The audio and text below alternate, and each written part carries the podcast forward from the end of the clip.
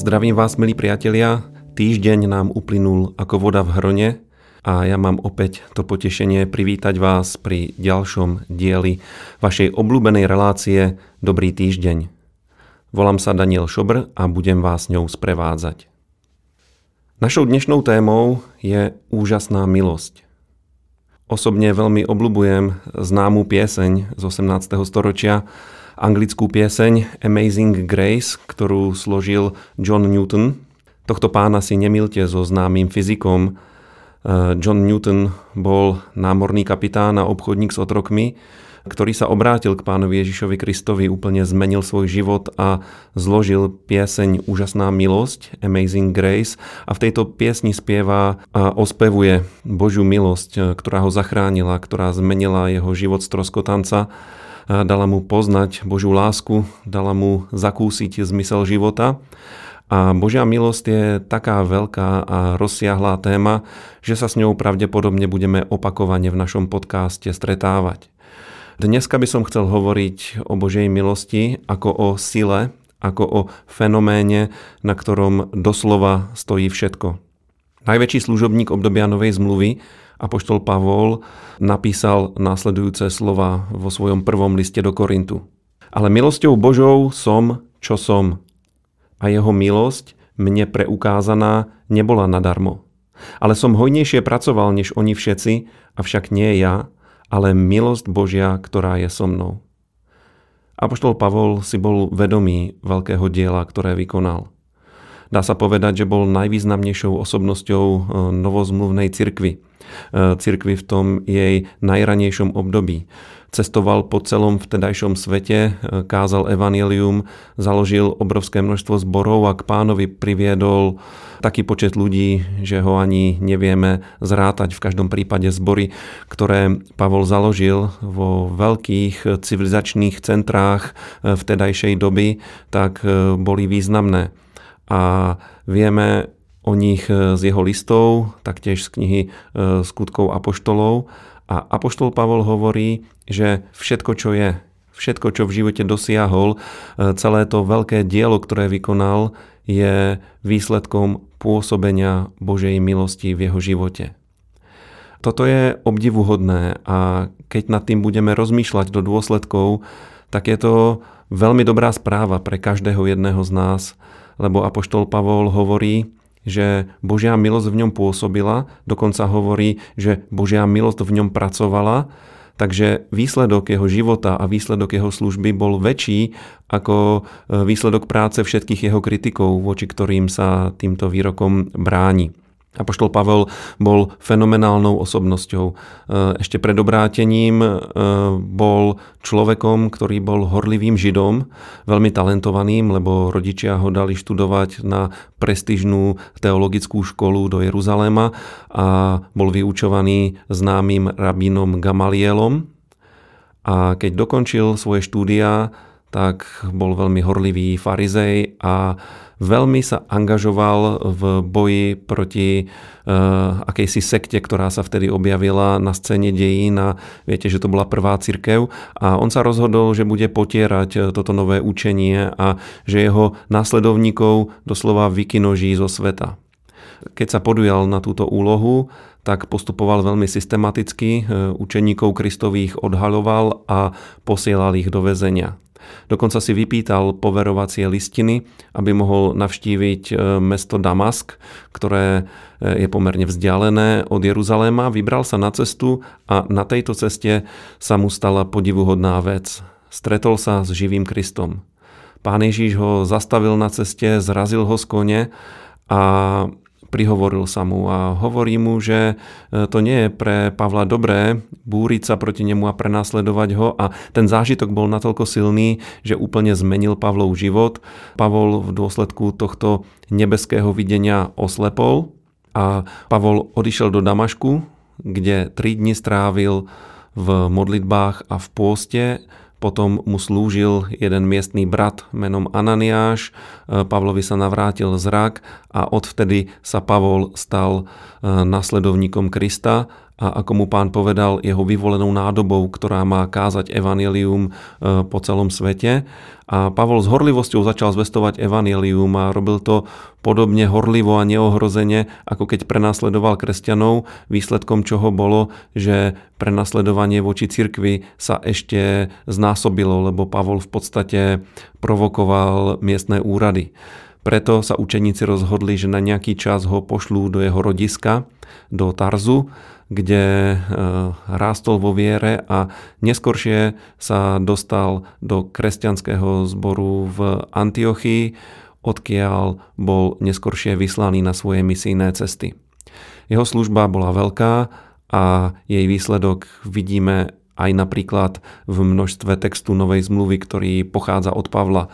A jeho listy skutočne sú veľmi dôležité a sú plné tých základných a dôležitých kresťanských práv, kresťanského vyučovania a Pavol bol takým prvým učiteľom cirkvy a vidíme, že jeho dielo bolo skutočne veľké. A Pavol si veľmi vážil Božiu milosť. Je zaujímavé, že Pavol, keď písal tie svoje listy cirkvám, tak vylepšil biblický pozdrav. Tradičný biblický pozdrav znie pokoj vám, alebo po hebrejsky šalom aleichem, alebo po arabsky salam aleikum, všetci to poznáme a znamená to pokoj vám, nech na vás príde Boží pokoj, ten Boží pokoj, ktorý neznamená iba mier v podobe absencie nejakého konfliktu, ale ten Boží pokoj znamená úplnosť, znamená celistvosť. Znamená to to, že človek žije harmonický život v dobrom zdraví, vo vnútornej aj vonkajšej harmónii a toto je význam toho hebrejského pojmu šalom. No ale Pavol, keď pozdravuje veriacich vo svojich listoch, tak opakovane používa následujúcu frázu. Píše milosť vám a pokoj. K želaniu pokoja pridáva aj želanie milosti. Uvedomoval si totiž, že milosť je veľmi dôležitá. Bez Božej milosti by sme vlastne vôbec nemohli byť spasení a zachránení. V liste Efezanom v 2. kapitole Apoštol Pavol napísal toto. Veď ste spasení milosťou skrze vieru. A to nie je z vás, je to Boží dar. Nie zo skutkov, aby sa nikto nevystatoval. Veď sme jeho dielo stvorení v Kristovi Ježišovi na to, aby sme konali dobré skutky, ktoré nám Boh už vopred pripravil. Priatelia, Božia milosť je jediná šanca na záchranu človeka. Je to jediná šanca na našu záchranu. Žiadna ľudská snaha, žiaden dobrý skutok nič nemôže napraviť a odčiniť hriešnosť človeka. A to tak jedinca, ako aj celého ľudstva.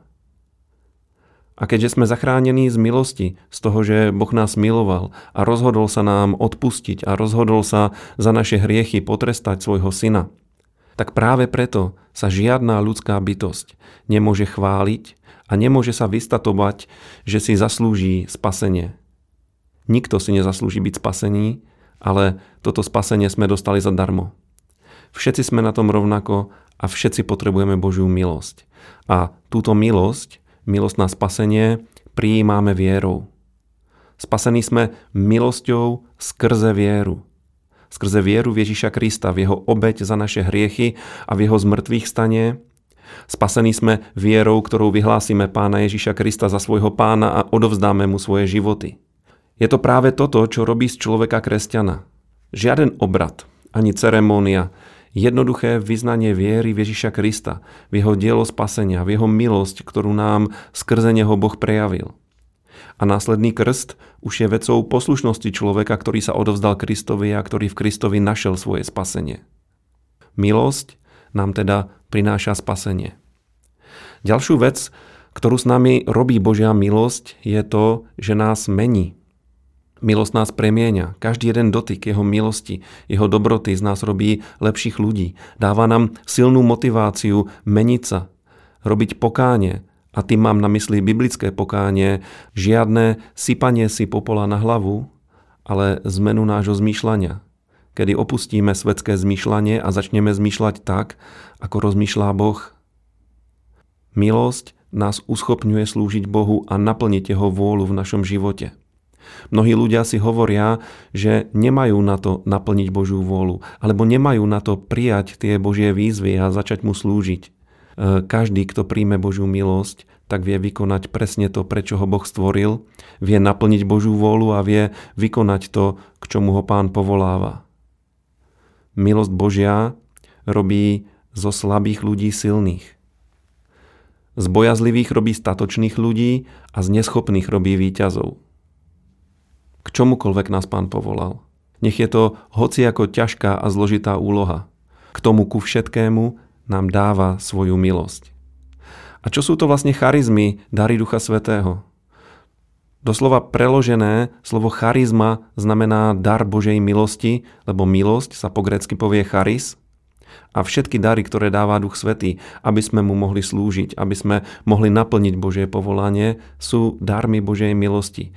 Nie sú zaslúžené, nedajú sa žiadnym spôsobom kúpiť, jednoducho ich prijímame vo viere, lebo Pán vo svojej milosti nám ich chce dať. Tou najväčšou charizmou, ktorú sme dostali, je väčší život. Pavol napísal v liste Rímanom v 6. kapitole v 23. verši tieto slova. Lebo mzdou hriechu je smrť a darom Božej milosti je väčší život v Ježišovi Kristovi, našom pánovi. Toto je fantastická správa. To, že mzdou hriechu je smrť, to, že hriech sa odpláca smrťou, to, že ľudia žijú v stave duchovnej smrti, to vieme a je to každodennou skúsenosťou mnohých ľudí na tejto zemi. Ale dar Božej milosti je väčší život. A väčšiná smrť a väčší život sa zásadne odlišujú. Ani v jednom prípade nejde o nejaké prerušenie alebo zastavenie existencie človeka, lebo ľudský duch a ľudská duša sú väčšie. Ale duchovná smrť je oddelenie od Boha. Duchovná smrť je nemožnosť spoločenstva s tým, pre koho sme boli stvorení so samotným Bohom, ale väčší život, tak ako o ňom hovorí pán Ježíš, je v tom, aby ľudia poznali jediného pravého Boha a toho, koho on poslal Ježíša Krista. A tento väčší život dostávame z Božej milosti. Život v Božej milosti, priatelia, je fantastické dobrodružstvo. Ak vieme vierou prijímať Božiu milosť, ktorú nám Boh daroval v Kristovi, vieme vykonať všetko – Dokážeme obstáť v každej skúške a vieme sa obnoviť po každom neúspechu alebo páde. Porozumenie Božej milosti je pre kresťanský život kľúčová a dôležitá vec. Hoci je to jednoduchá pravda, potrebujeme ju poznať a potrebujeme jej veriť. Keď sa naučíme žiť v milosti, máme vyhrané. Súčasťou takého života je v Božiu milosť veriť. Veriť v ňu a prijímať ju. Milosť však musíme vedieť tiež prejaviť druhým. Byť človekom milosti je oslobodzujúce. Znamená to víťazstvo nad horkosťou a neodpustením. Milí poslucháči, zo srdca vám prajem, aby ste to zažívali. Naozaj je to možné. Božia milosť je tu pre každého z nás. Písmo dokonca hovorí v súvislosti s Božou milosťou a Božím milosrdenstvom, že sa obnovuje každého rána. Toto je Boží postoj ku nám. A v žalmoch sa stále znovu a znovu opakuje, e, keď e, žalmista chváli Boha, tak sa tam stále znovu a znovu opakuje jeden nádherný refrén. Chválte hospodina, lebo je dobrý, jeho milosrdenstvo je väčné. Božia úžasná milosť. Bože nádherné milosrdenstvo, plné lásky, plné zlutovania, plné jeho dobroty je nám stále k dispozícii. Je väčné. Spoznávajme ho, zažívajme ho, naozaj je to možné. Priatelia, ak sa vám páčia naše podcasty, sledujte nás, zdieľajte nás, e, pošlite to svojim známym priateľom, nech sa môže šíriť toto Božie slovo o nádeji, o víťazstve Pána Ježiša Krista a o tom, že kresťanstvo je fantastický život, ak zažívame Božú milosť, jeho priazeň, jeho prítomnosť a keď o tom dáte vedieť čo najväčšiemu počtu ľudí, určite pre nich urobíte niečo dobré. Ďakujeme vám za vašu podporu a ja vám zo srdca prajem, majte dobrý týždeň.